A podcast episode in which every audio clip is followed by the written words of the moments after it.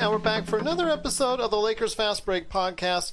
It's Gerald coming right back at you here from Lakers Fast Break, Pop Culture Cosmos, Inside Sports Fantasy Football, and Game Source.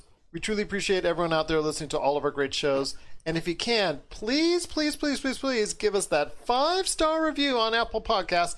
It really helps our show and also brings us out more fans, more listeners, more NBA aficionados, whatever it is, as far as whoever out is out there that wants to hear more great NBA podcasts.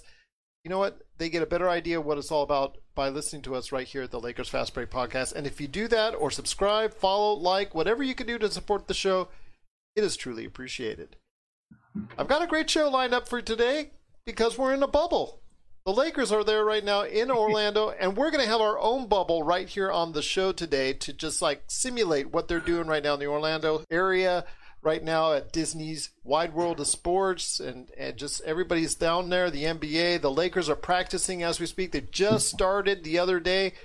And I'll tell you what, we're all excited because the scrimmages are coming around the corner in less than 10 days when you hear this.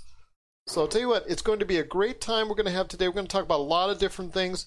But I have not one, but two great guests here with me today.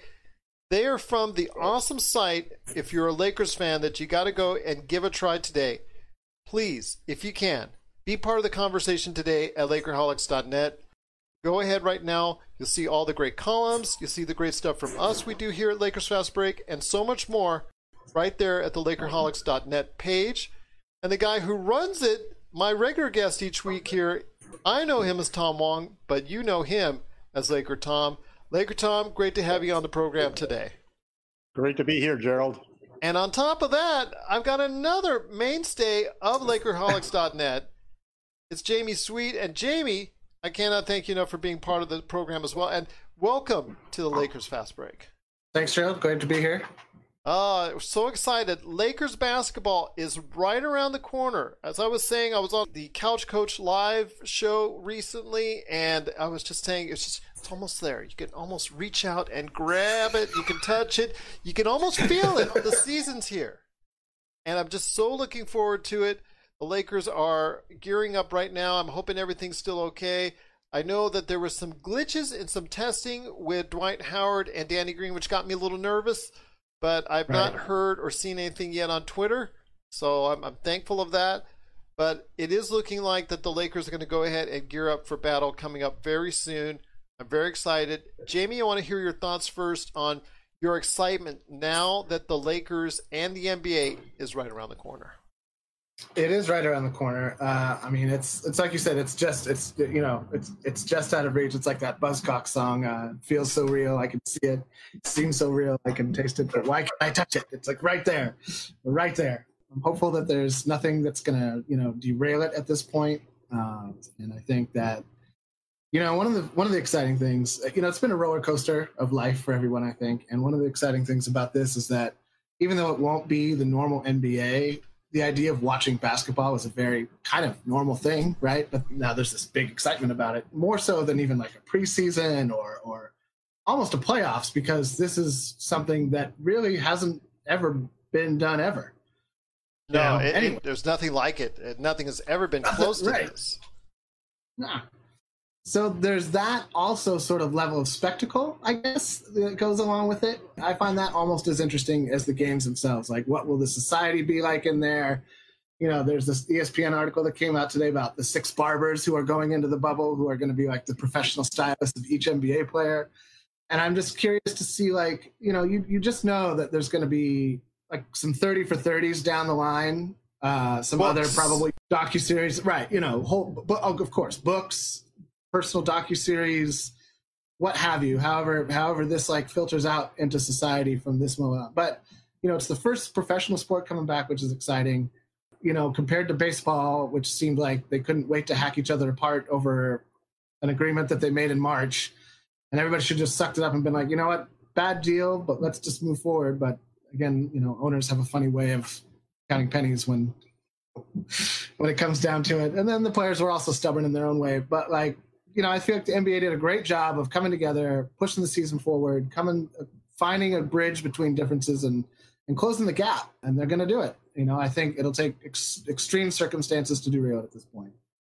No wonder this man is part of the conglomerate known as Lakerholics on Net. No wonder he's a major voice behind it. Laker Tom, you've done it again.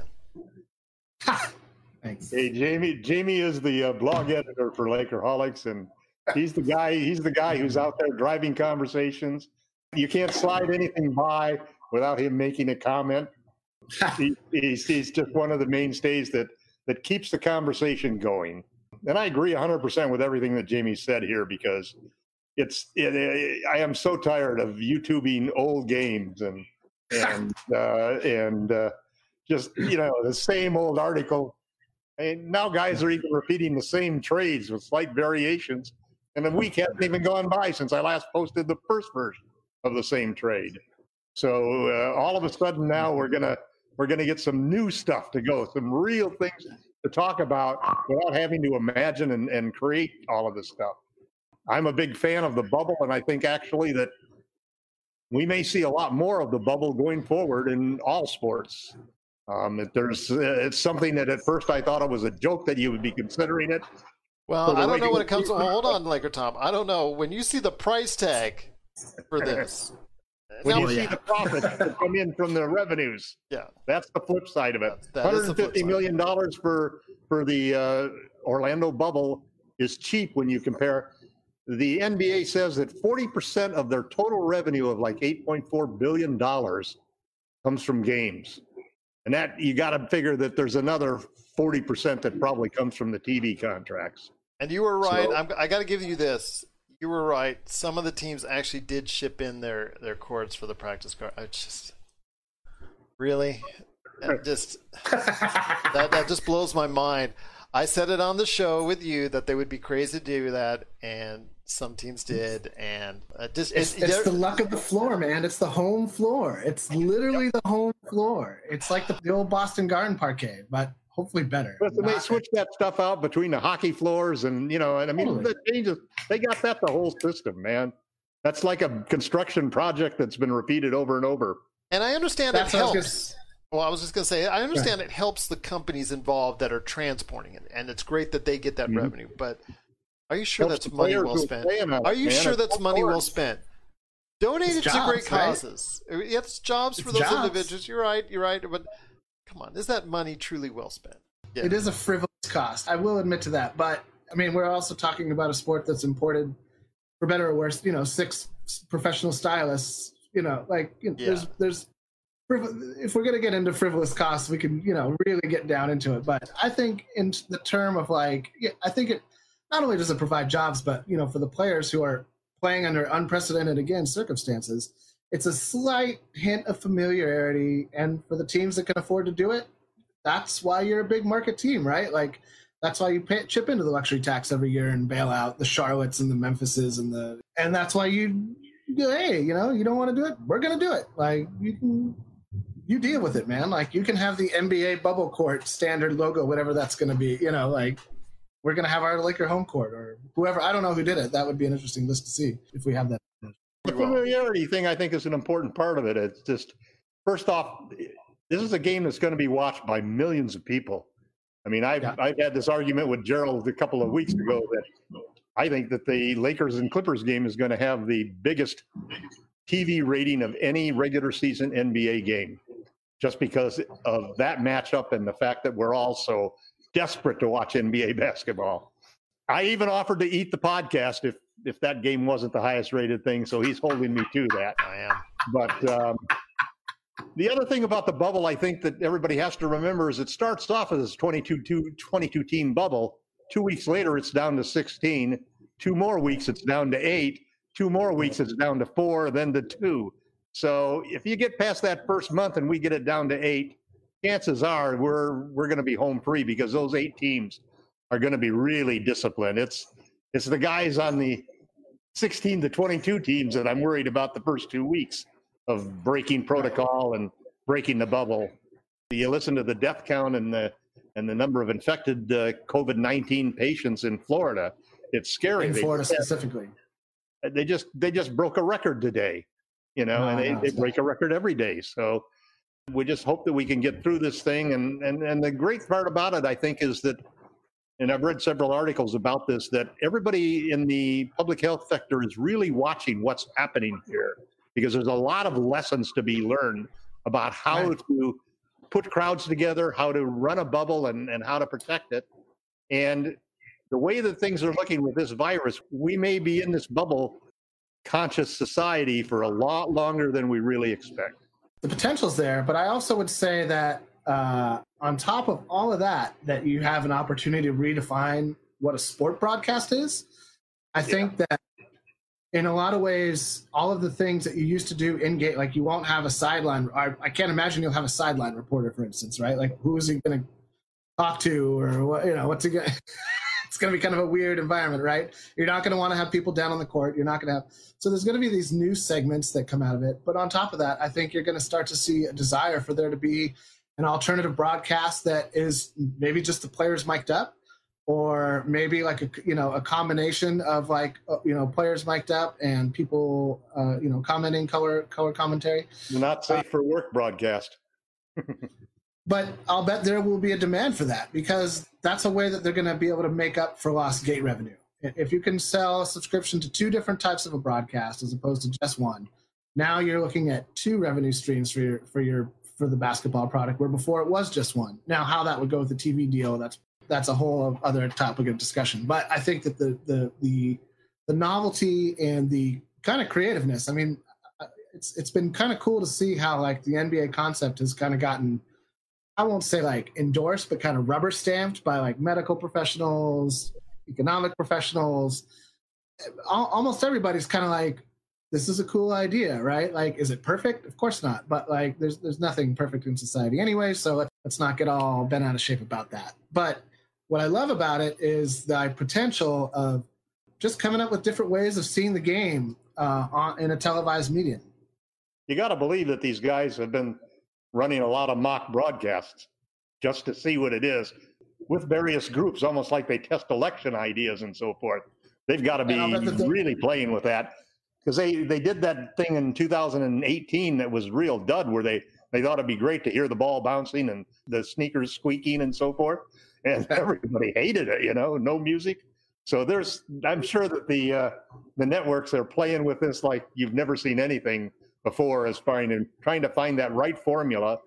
And I think, in a sense, that one of the reasons that the ratings had gone down last year, besides the China thing and everything, before we even ran into the pandemic, was that it the NBA broadcasts has started to get a little jaded. You know, they started to be repeated over and over, and the quality of the matchups especially the ones that they had to decide ahead of time. You know, when yeah. Zion got hurt and you, are watching right. the, the Pelicans struggle, and uh, there's a lot of there's a lot of things that just sort of became boring. You know, and a lot of people were fast forwarding it. It reminded me back when people used to say, "You only have to watch the last two minutes of the NBA game or the fourth quarter at best," You know. And a lot of people were doing that, or, or they were, you know, because of the availability of streaming and so forth and recording it, people were watching it late. I, I communicate with friends of mine and immediately tell me, don't say anything about the game. I got it on right. tape. You know, I'm going to watch it tomorrow morning or later tonight. Right. So, you know, to that I say you're going to miss the first 73 points if you don't watch full 48 yeah. minutes, man. So, you know, it's just like the NBA All Star game. It showed that you don't even need the first three quarters. All you need you is didn't see, You didn't get to watch all 81. You didn't get to watch all 81. You only saw you the know, last. Some movies are like that too. So you know, it, right. it's a new way of life. No, I, the, I new like norm, the new normal in the games. You're right, Jamie is going to be fascinating. There won't be any in-house music. There won't be any like dun dun dun, or it will be weird if there is. Well, right? maybe there will be. They're but supposedly going to use the crowd noise from 2K, from NBA 2K. Right, that actually might be a how's model. That gonna, how's that going to look with empty stands? They're going to have maybe different TV, different camera angles to try to make sure you're not looking at, you know, you don't want it to look like Trump's Omaha, you know, convention. Well, you just, I mean, either you're going to put like messaging on the stands of some sort, right? Like that was an idea I'd floated when when the players in the NBA were going back and forth. Cardboard cutout, cardboard cutout fans. Totally. no, no, no, not cardboard cutouts. Like you could use this, you could use the seat, seating area as like a as a surface to which you could add like social messaging or it, what you'll probably see is a lot of stats overlaid on the game, like kind of like a heads up display console potentially, where you'll see a little bit more stat work up in the corners. I, I mean, it's it's going to be very interesting, right? Maybe you'll see two heads of like the broadcasters talking at you, like some sort of weird Wizard of Oz, like pay no attention to the game going on below you. Like I don't know, right? It's going to be really weird. How about how about giant big screens surrounding the entire arena, where you could put the crowds in via the giant screens? That would be very Would much be part of the future of the league. If we don't be. have, I mean, we don't have live people watching games. Or what if you had a screen that would link to a person's Zoom so that they could be at the game in their seat, cheering from their seat, but it's just a. Socially, uh, social distancing for the uh, NBA. Uh, no. I hope to We're be. Uh, driving Gerald crazy. I could tell. no. My hope to- gosh. Tom, you're at it again, my friend. You're at it again. Crazy Tom is at it again.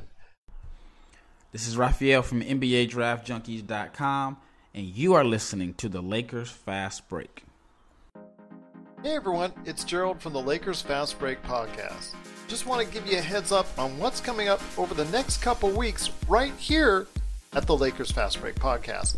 A ton of great guests, so please, if you don't follow us yet or subscribe, please do so wherever you get your podcast because there's a great lineup of guests I have coming along the way. Of course, we're going to have Rafael Barlow from the NBA Draft Junkies always on our show. Tom Wong from LakerHolics.net, also a regular, and cannot thank both of them enough for being on our show. But we're going to have a lineup of guests for you. If you haven't seen already on our Facebook page, got a lot of great guests on the way. Check it out. NBA odds maker Rafael Esparza from Las Vegas. Got Melvin Washington III, also from Las Vegas. He's got a great show that happens every Friday on the Talk to Me Sports Radio Network on the Blog Talk Radio Network. Got Craig James coming up from the Final Score podcast on the Podcast City Network. Corey Harrison's also going to be on the show coming up from the Out of Bounds Sports podcast. Got Matt Moderno from the Believe in Wizards podcast. Eric Sklar from KFI AM 640 and the TSK Show podcast. He's scheduled to come on the show as well. Got Big Baby Jonathan Soffel from the Big Baby Jonathan Sports Podcast. You got to check out his awesome show. He's coming up on the program here, coming up in the very near future. Michael from the RTF Sports Network. Got to check out his awesome sports network that we are a part of each and every week right here at the Lakers Fast Break Podcast. Got to check out Michael's great stuff that he's doing there. Chris Jose LeBron, the Off the Ball podcast host, he's going to stop by the program. JB Ellis from the Program podcast, he's also going to come by, share his thoughts on the NBA scene. Cole Johnson from Cole Sports, Snowman Digital Media, and the Get Over Divorce programs. He's going to come by on the show. And Fago White Franklin III from Fox Sports 1340 AM Hopewell. He's going to come on and share his NBA thoughts as well. I'm looking forward to it. It's a great lineup of guests. I've recorded some already. I've got many more on the way. And of course, that doesn't even include our NBA mock draft that's also coming right here, number 2.0, with a ton of great draft insiders that's also coming up. All these great shows, you can check it out right here at the Lakers Fast Break podcast. Once again, I'm talking to Jamie Sweet and Laker Tom from LakerHolics.net.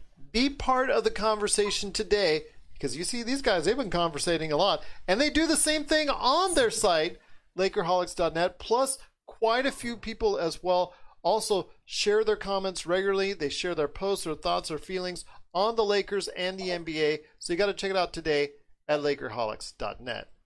When it comes to the bubble itself, there's so many variables now. Like both you and, and Jamie mentioned it, and it's also been mentioned on my other podcasts. I've had so many recent podcasts, and I'm going to have so many more lined up with so many great guests. And, and we're all wondering could there be a scenario where the coronavirus comes into play or some injuries come into play? Because there's just so many variables in play when it comes to the bubble.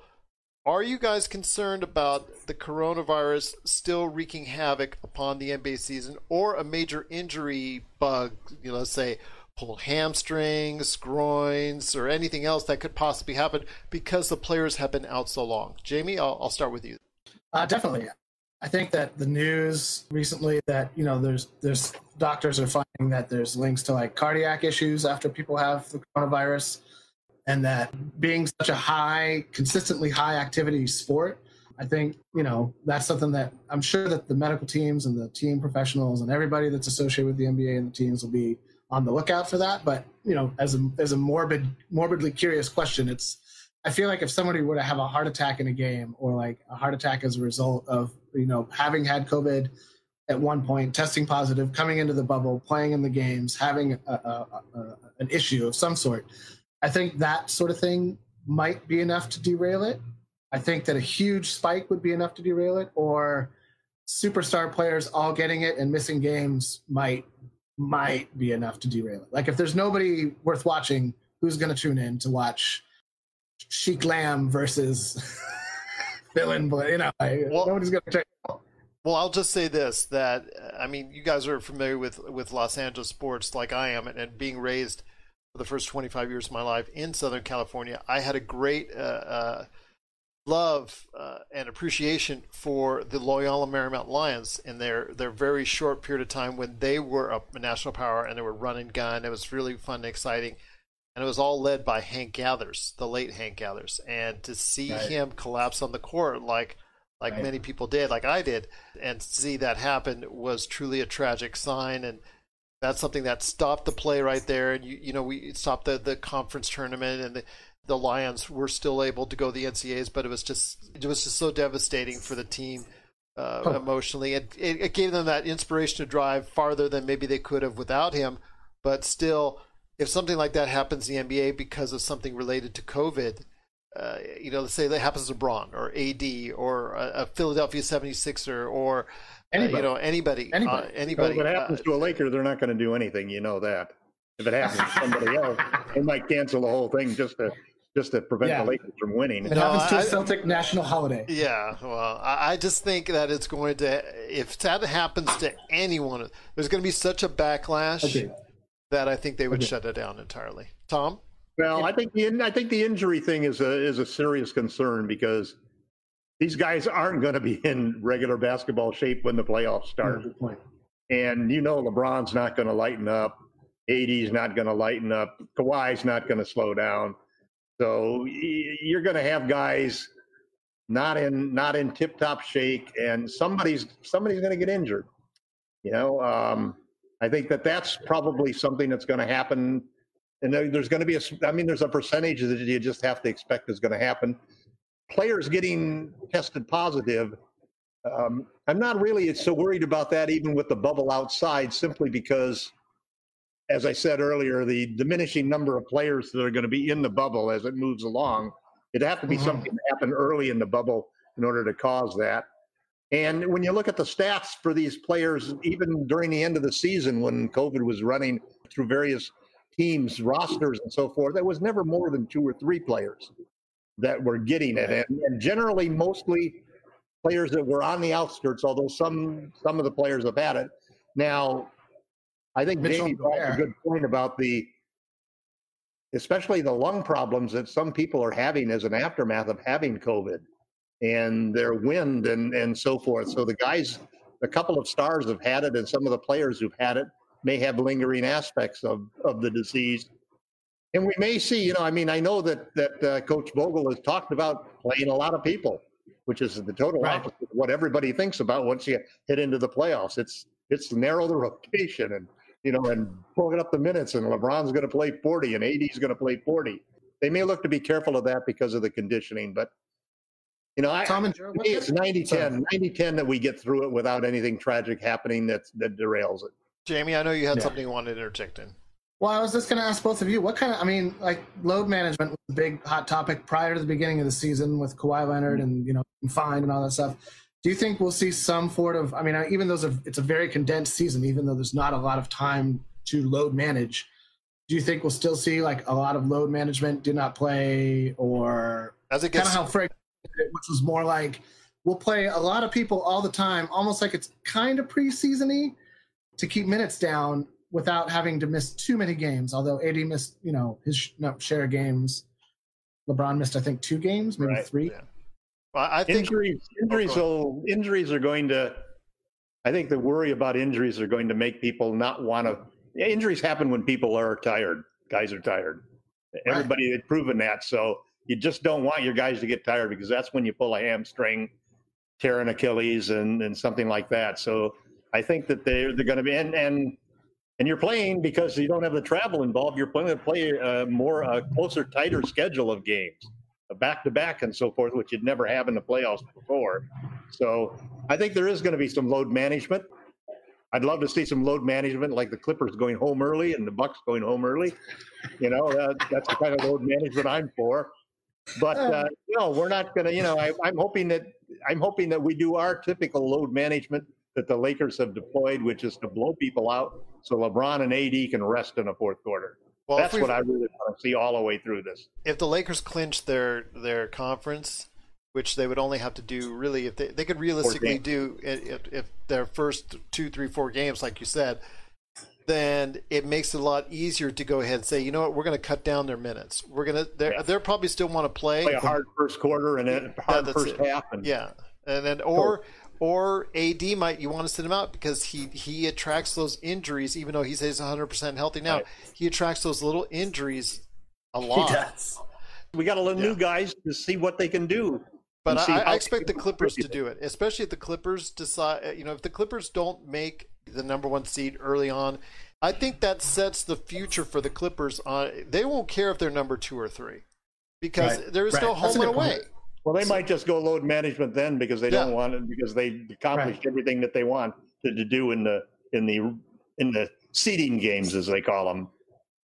But that's what yeah, I'm saying. No, the seeding game is going to be huge. Yeah. So that's what I'm saying. If that first game the Lakers beat the Clippers, yeah. the Clippers are now six and a half games with seven games to play, which you know, it, everybody would say it's virtually impossible. And I would say at that point in time, Doc Rivers is going to go ahead into load management load for those two. I would if I was if yeah. I was on the Clippers. I we'll would. see a lot, I think we'll see a lot of the Bucks, the Lakers, and the Clippers pouring it on in the first half, and then coasting the second half. I wonder. I wonder if Vogel will ramp people up slowly. If he's like first seed, second seed, don't care. I want to be healthy and like into and going into the playoffs. Because there's no like home. There's yeah, no home we're going to see a lot of. We're going to see a lot of guys who didn't play in including you know Antetokounmpo and uh, Cacok. We're going to see them play too. I, they might get a good five minutes a game in there. I don't know about I don't know about see them play. They they might they, will get some minutes too. See some know, time. It's well, going to be it's going to be a weird. The seeding games are going to be weird. I'm just going to tell you right now, guys, that I don't know if you'll see much of Antetokounmpo, at least that Antetokounmpo, uh, right. or you will see much of Cacok. You may may see a little bit more Cacok because he is playing at, at a higher level than Antetokounmpo. But and is a more of a natural fit at the five. Yeah, exactly. But if the Lakers clinch early, you will see a lot more of Dion Waiters, Markieff Morris, mm-hmm. and J.R. Mm-hmm. Smith. So I want to ask you guys this before we go into the discussion as far as who might come out on top, surprises, eight seed, and all that on our on our back half hour. Before we head into that, I want to ask your thoughts on these three and which one of those guys needs to make the biggest impact. Jamie, I'll start with you. I think that honestly, the, the, the answers are probably more in house, but of the three, I would say probably Waiters has the opportunity to make the highest impact, even though Morris can play as a stretch five. I think with having both JaVale and Dwight healthy and on the roster, you'll you'll see Frank stick probably a little more than Tom wants, a little less small ball, a little more traditional, not ignoring small ball. You'll still see AD at the five. But if you can do AD at the five, then why do you do Morris at the five?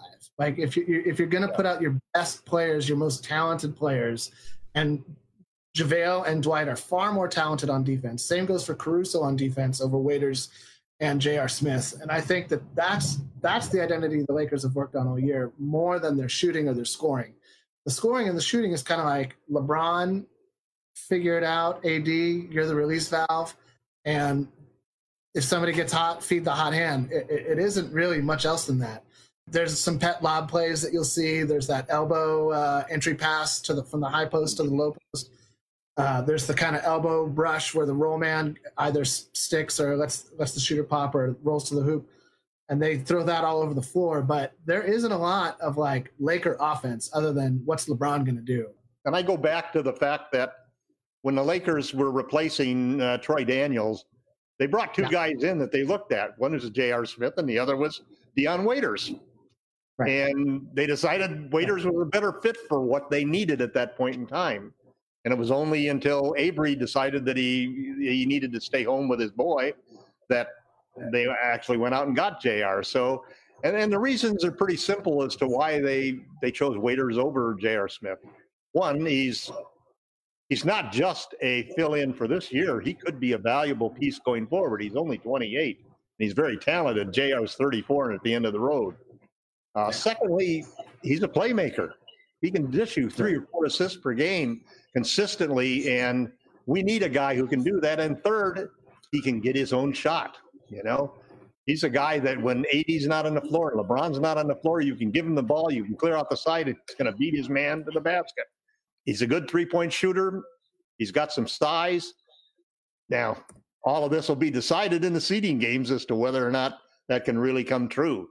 He and JR both haven't played a long time, so I think the easy favorite is going to be Morris, who who has played well, even though he hasn't shot well. He's only taken 22 threes in eight games. Morris is, is the sure guy to get the most minutes. The waiters behind him and JR, if he can get hot, give him the ball.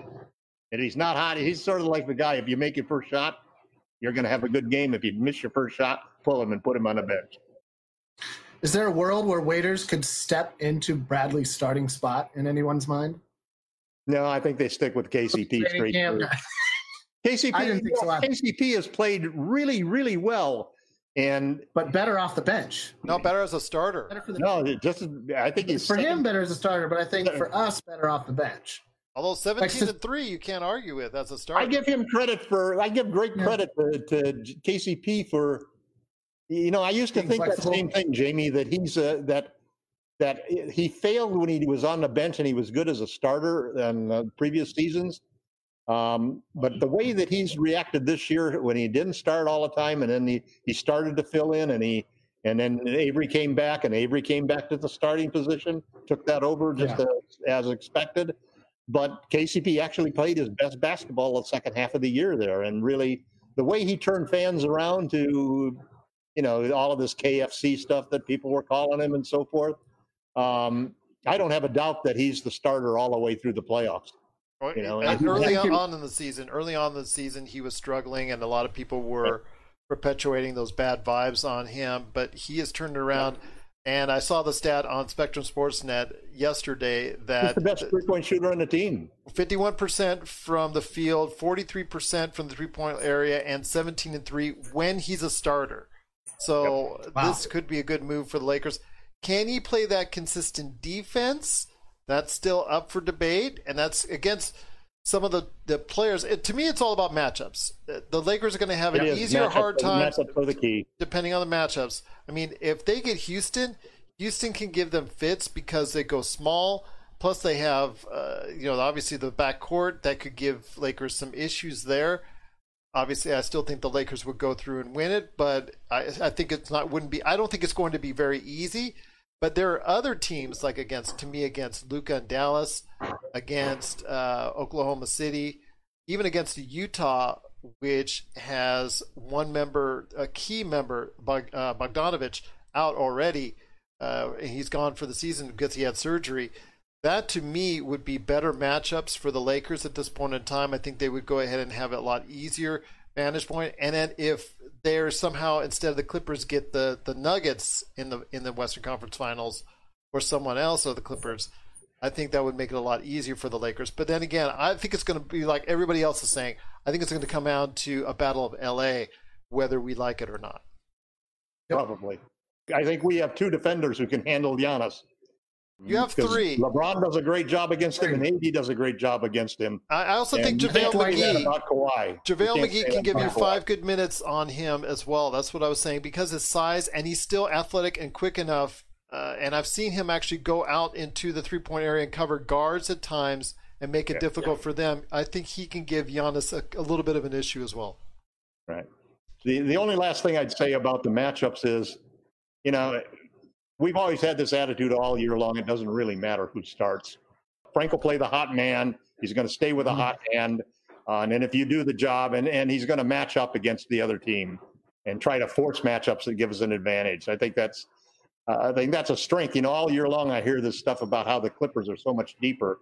They're deeper at the wing, but they don't have the centers or the guards that we have the depth to do that. And and we've got you know if we, if we can handle the guys on the wings against the Clippers the way that we have in the past, we're going to be in good stead. And I think we got enough depth that we'll we'll see different lineups against the different matchups that we're facing in each of the playoff rounds. One thing I want to ask you guys real quick, and I'll start again with you, Jamie, on this is who do you think is going to sneak into that eighth playoff spot to most likely play the Lakers in the Western Conference? I think Memphis is going to hold on to it. I think that Ja had hit a little bit of a rookie wall, and Zion kind of was able to come in fresh, uh, and really, and and for as much as the Pelicans struggled early, Brandon Ingram really kind of established himself and kept that team uh, at maybe not I won't say above water, but just below the surface of the water, like you know, like kind get above. and when Zion came back, that was like that big push, and uh, very much unheralded when Jrue Holiday got healthy. Uh, those are the two things that like got that team kind of fired from a cannon mid-season, which is really what you want as a team going into the playoffs, kind of you know galloping as opposed to scratching and clawing as it felt like Memphis was going to have to do. That like they just played a huge season.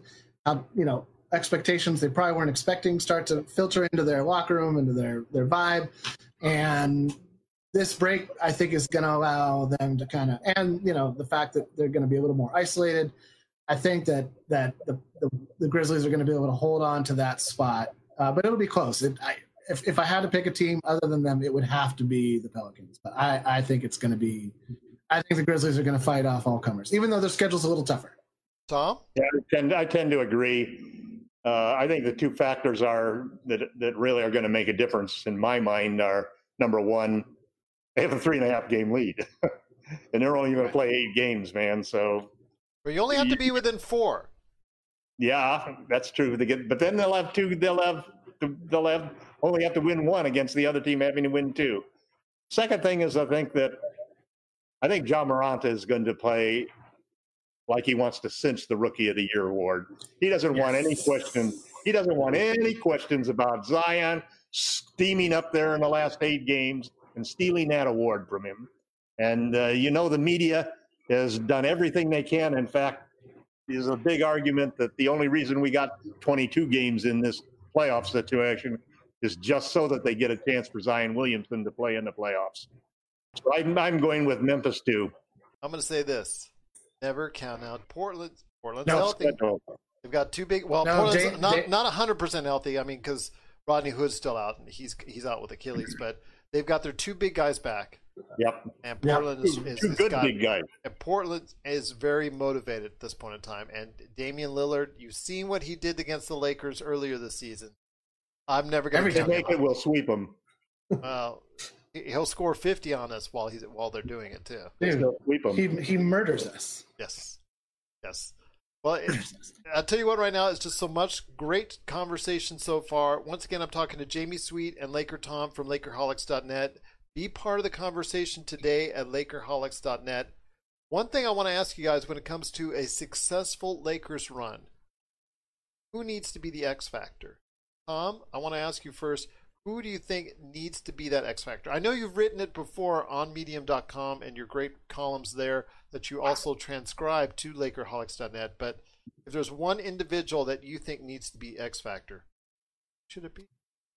Well, it's really tough because we have so many players that need to step up and and most likely we're going to see if we're successful and we win a championship, I think we're going to see a repeat of what it's been during the regular season, which is that it's not one guy it's this guy for this series, it's another guy for that series, another guy when we get into the finals and the you know, the Western Conference and so forth. But if I had to pick a player who I think could be the one player that if he really breaks out, we're going to win the championship, I think it's got to be Kyle Kuzma. I think he's so underrated. He's been injured most of the year, and he's 100% healthy now. Um, he's adjusted his jump shot so that he's instead of having that hitch where he goes up and then shoots, he's doing it in one motion now. His defense anything vastly about him improved this except his dating habits and and his social media stuff and so forth. But if he's healthy and can go in there, and the way he finished the season, I really liked because he had in those two big games against the Clippers and the Bucks, he almost pulled off a double double. He averaged nine points and nine rebounds. He didn't shoot well from deep, but that's the key with him. If he can hit, if he can hit those long shots and hit his three point average up to 36% for the seeding games in the playoffs, the Lakers will win. And he's been Uh, playing much better defense this year. Yep. We thought he was a joke defensively. I'm going to be honest with you, like a sieve where people just walking by him and scoring left to right. Well, I like the fact that Vogel has given him challenges, like putting him on Westbrook, putting him on certain Yep. players that would be an issue, and they still score. But now a lot of times they're they're having a harder time to score. They're having a harder time. They're missing shots, and the, a lot of that is due to the hard defense that Kyle Kuzma is now playing and now showing people he can play because he needs to in order to stay on the court because as you've seen as his defense is now rising his offense just really hasn't come to fruition yet. But I think he is also the X factor because he can provide something different that not a lot of the other Lakers that play regularly can provide that we've seen already. And you're right, Tom. If he can find some consistency, like he did when he was first around on the Lakers, playing in that summer league team in that first year with the Lakers, I'm hoping he can recapture that because if he can, the Lakers really should have a lot easier time on their hands. Jamie, uh, who would be your X factor? instantly have to agree with Kyle Kuzma. My my runner up, I think, would actually be Frank Vogel.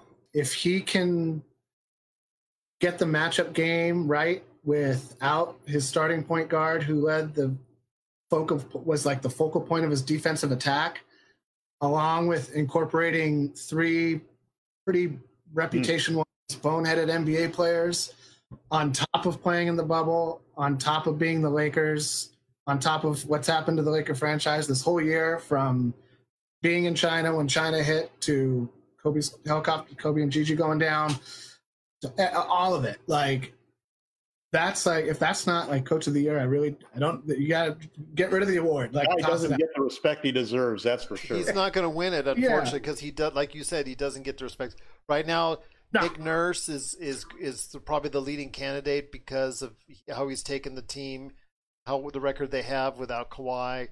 Uh, so a lot of people are really in his boat, and he's done a great job, no doubt. Yeah. but Has Frank Vogel, Has done. like you said, steering this team with all these different personalities, with all these personalities that, as you have noted, Tom, on the show before, have worn out their welcome in other places. To me, I think that how he's brought it together, I think he doesn't get enough credit for it, and he does uh, deserve an opportunity to become coach of the year. But I don't think that'll happen.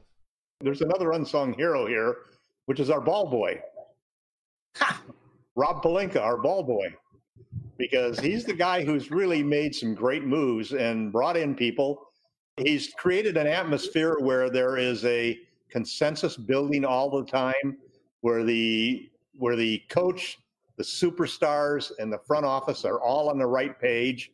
It's why you can bring in a Dion Waiters, a Dwight Howard, and, and a J.R. Smith, and nobody's really worried that they're going to be anything other than they may not perform the way that we want them to perform, but nobody's worried about them destroying the chemistry of the team or ruining the camaraderie that we've got going. And then the final thing comes down to if you're going to go into, uh, Jamie's made a great point about this being an unprecedented challenge. Whoever wins this championship gets a gold star, not an asterisk. They get a gold star for having done it against odds that are much more insurmountable than any other season. To cap a three and a half month layoff, come in there, play it in a bubble in the middle of a pandemic without home court advantage, uh, you know. So it, it, it's going to be LeBron and AD, one of the big advantages that we have over everybody else, because both of those guys are hungry, and and this is the season when they're going to prove it. Bron's going to prove he's still the goat of this era, and AD is going to prove that he's going to be considered to be the goat going forward. And the Lakers are going to leave the Celtics in the rearview mirror. Now look at you, Laker Tom, with quoting uh, Doc Rivers, the Gold Star issue. But you're right. When it comes to uh, you know going all the way, I think all three of us can say in unison that we're thinking that the Lakers are going to do it. We're signaling the ref for a quick timeout, but we'll be back with more of the Lakers Fast Break podcast. Check out what's been going on with the Pop Culture Cosmos Show and the PCC Multiverse. That is by far my favorite because it's also character driven and the stakes are high and there's much more of a mystery and intrigue to it. A game like Wolfenstein, which people are saying are one of the most socially important video games of the past 10 years. Catch our shows on radio worldwide seven days a week or at any time on Podbean, Spotify, Apple Podcasts, or on over 30 more podcast outlets. Before we go ahead and plug your stuff, guys, on the Lakerholics.net site, and also we close out the show, I want to go ahead and hear your thoughts on who they might match up against.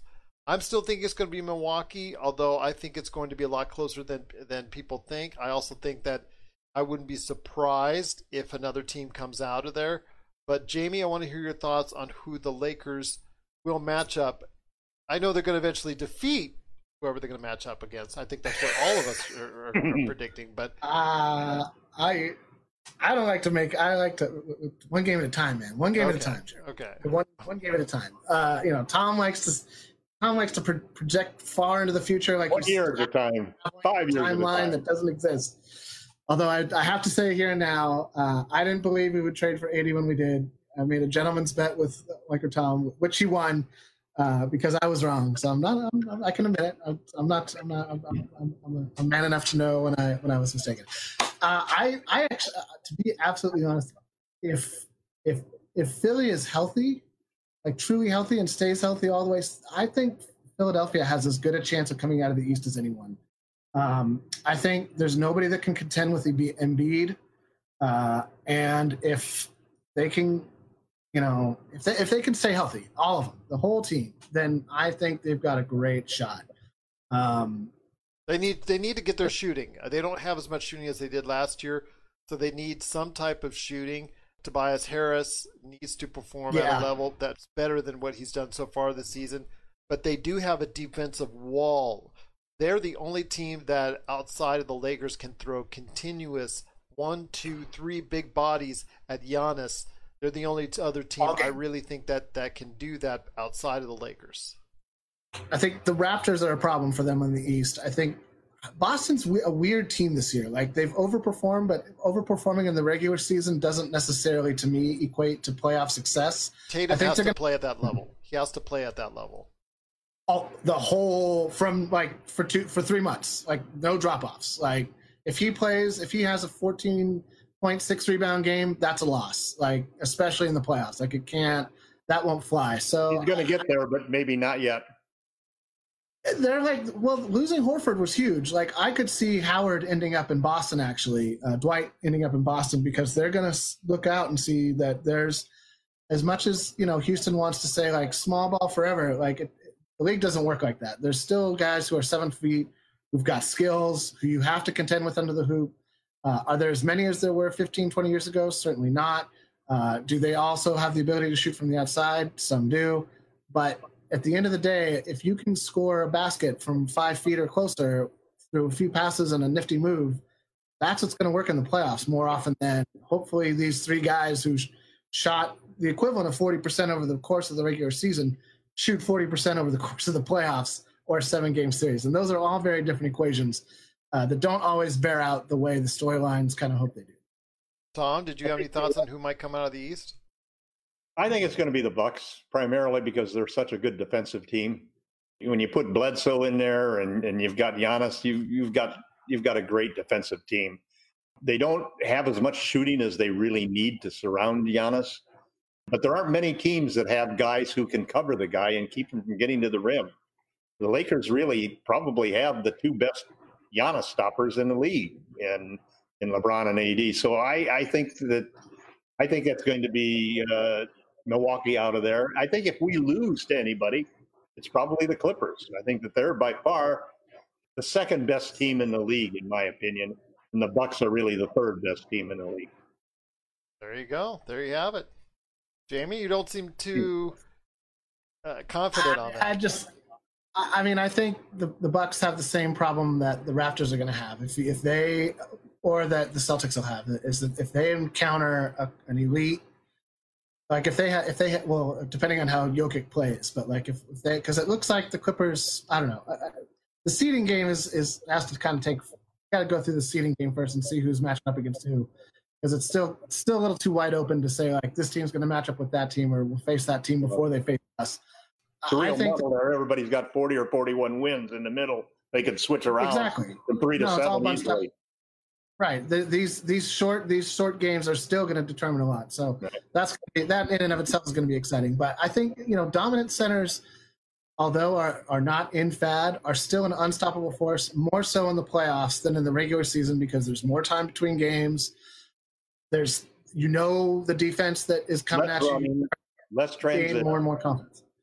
So I, you know, I feel like if if but having said that, if George and Leonard are hot from the outside, it's kind of game over because or and Lou Williams, if you if those three guys are hitting it, then you know your your big center is going to have a lot of points to overcome because they're just going to be raining fire on you from all sides, and that's that's a difficult thing to stop as well. So it's going to be interesting. I see the Clippers as probably being, I mean, like many of the old Laker battles of the past, the true NBA Finals might happen in the Western Conference Finals. Yep. Yeah, I was disappointed that they didn't uh, decide to seed the teams one to sixteen while they were in the bubble because you don't have the travel issues that have always prevented them from doing that in the past. I like that Of there's no course, games. that would have meant an advantage to the Lakers. So there's no way that the league would have approved that. Well, there are variables, and like you said, that either which way benefit and detract from what the Lakers are going to be doing. But overall, I, I think that the Lakers with AD and LeBron just too hard of a matchup to, for any other team to deal with. I think that as long as they stay healthy and they stay productive and motivated, like LeBron is, Motivation is his middle name. that is true. That is true. Once again, I'm talking Jesus to Jamie. Sweet and also Laker Tom from LakerHolics.net. But before we head on out, guys, we have just a few minutes left. So I want to hear from you guys what you're working on at LakerHolics.net. Laker Tom, I'll start it with you, my friend. I know you got always something on the back burner when it comes to LakerHolics.net and your Medium.com web pages and your stories there and your articles that you have there. So tell me what's going on with you at LakerHolics. Well, I think the topic that's that that's really caught my interest right now, and and I'm probably not even going to write about it simply because I never get the results when I write about subjects involving financing and the future of the league and and the bubble and stuff like that uh, that I do when I put up a trade request or a story about a particular player and so forth. There was a great article in in uh, that came out today uh, by Brian Windhorst and uh, Tim Bontemps about the challenges facing the league moving forward. October 18th is supposed to be free agency start. So by the end of September, they have to resolve two major issues. The first being how are players going to get played? What's the salary cap going to be? And you've got teams like like the Golden State Warriors that are looking at 140 million dollar salaries and they benefited from a 25 million dollar jump in the salary a couple of years ago to be able to get a you know to to keep that lineup together and add Kevin Durant. And now almost everybody is going to say that they're going to smooth out the salary cap over the next three years to hide the effects and impacts of the financial chaos caused by coronavirus, which is going to again give the Warriors another big break. So anyway, there's there's a big challenge there. There's a big challenge there in figuring out exactly what we're going to do between the players and the owners. You got 8.4 million to billion dollars in revenue, and you're going to lose three and a half of that.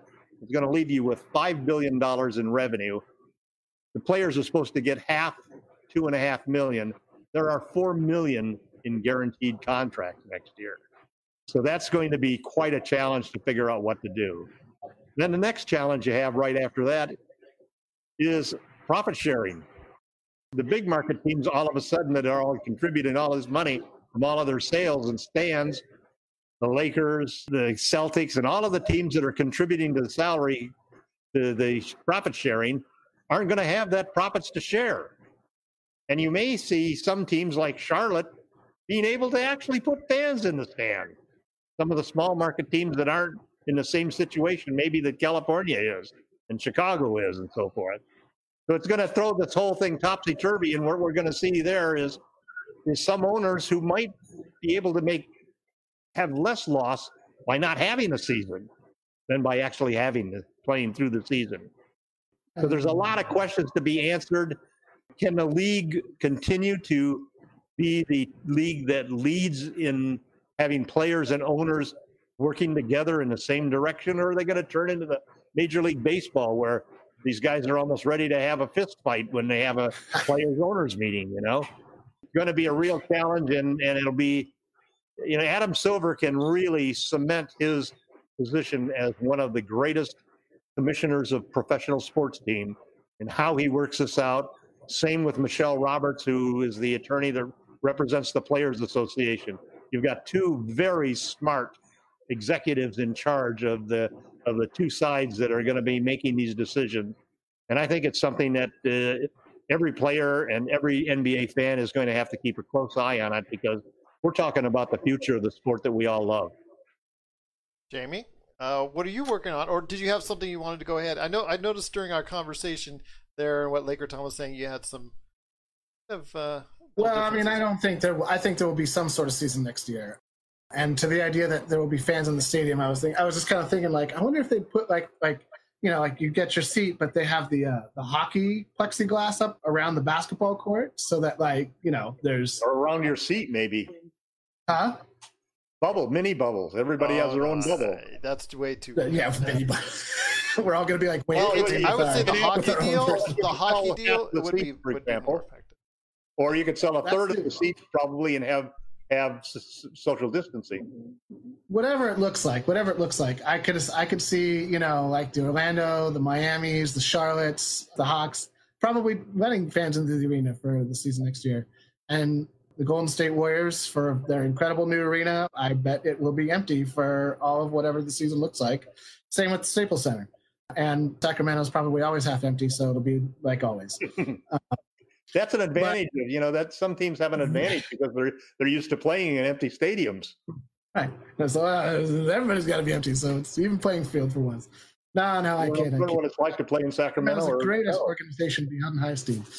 No, but I, I think that there will be a. Uh, I think that like I, what we've seen during the ramp up to the the, the bubble is unprecedented agreement between a players union and ownership, with the NBA kind of finding like a, a staking out a very neutral middle ground. And I think that's one of one of the great things about Adam Silver that like Rob Manfred hasn't learned yet, which is yep. to cow to one side or the other is not the designation of your job. You need to bring the two sides together. You need a win-win so, situation.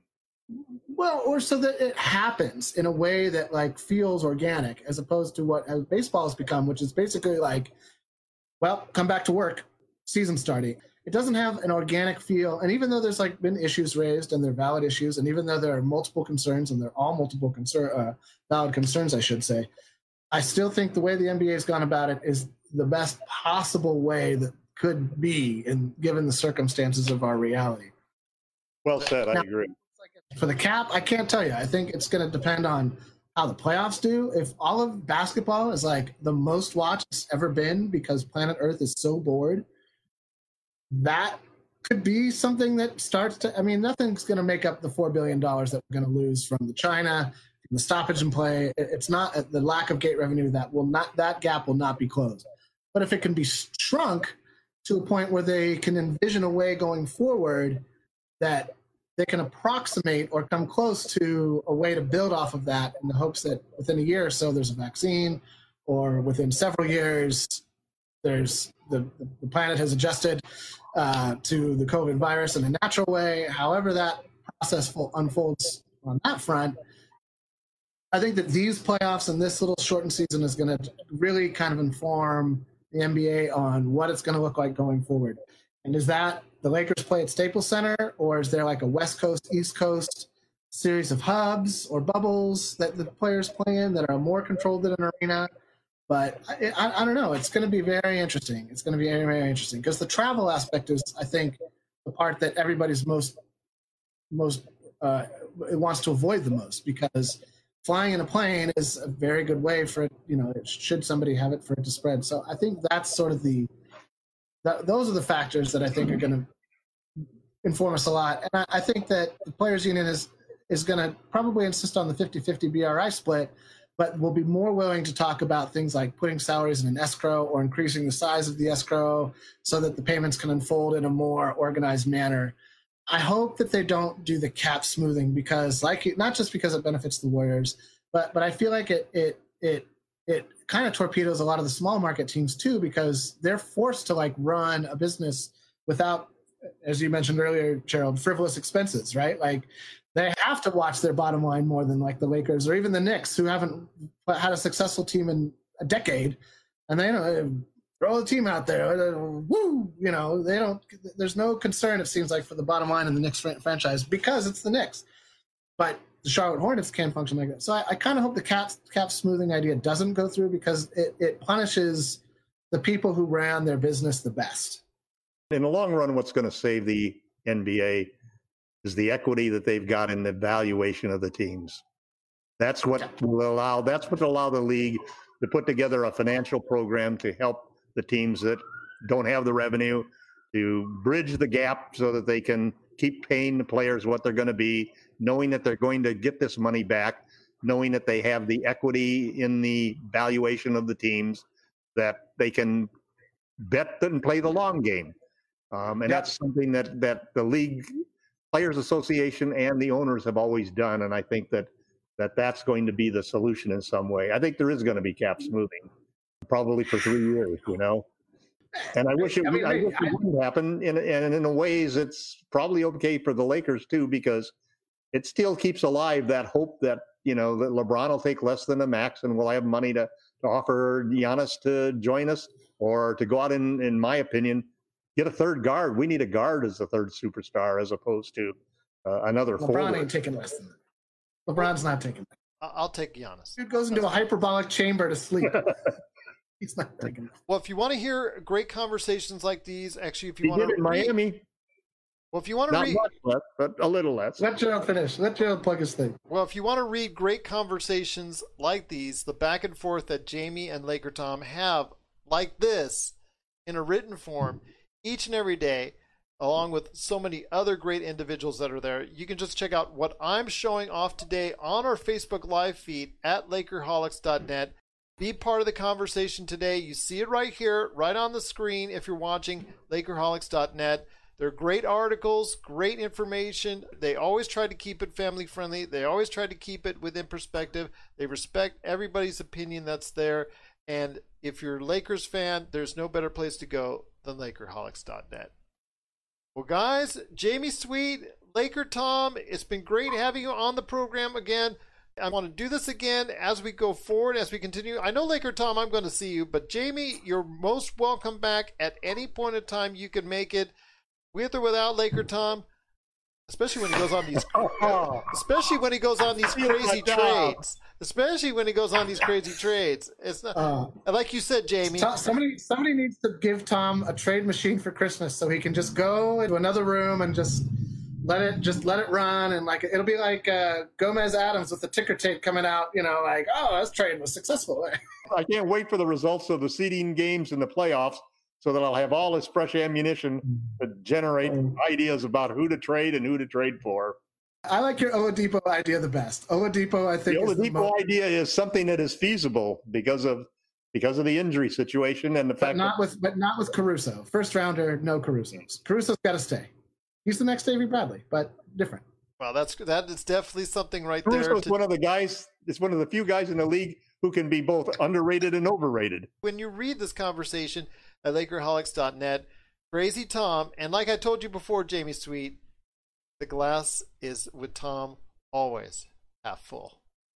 More than oh, half. Way, way, way more than half full. It's it's a cup that never over, over overfloweth. Yes, overflowing with positivity and optimism that's indeed. Right. Once again, Which I appreciate. That's what I. If you're a Laker fan, that's what you got to be used to. You well, it's been a little bit of a drought the last six six years. We're starting to turn things around right now.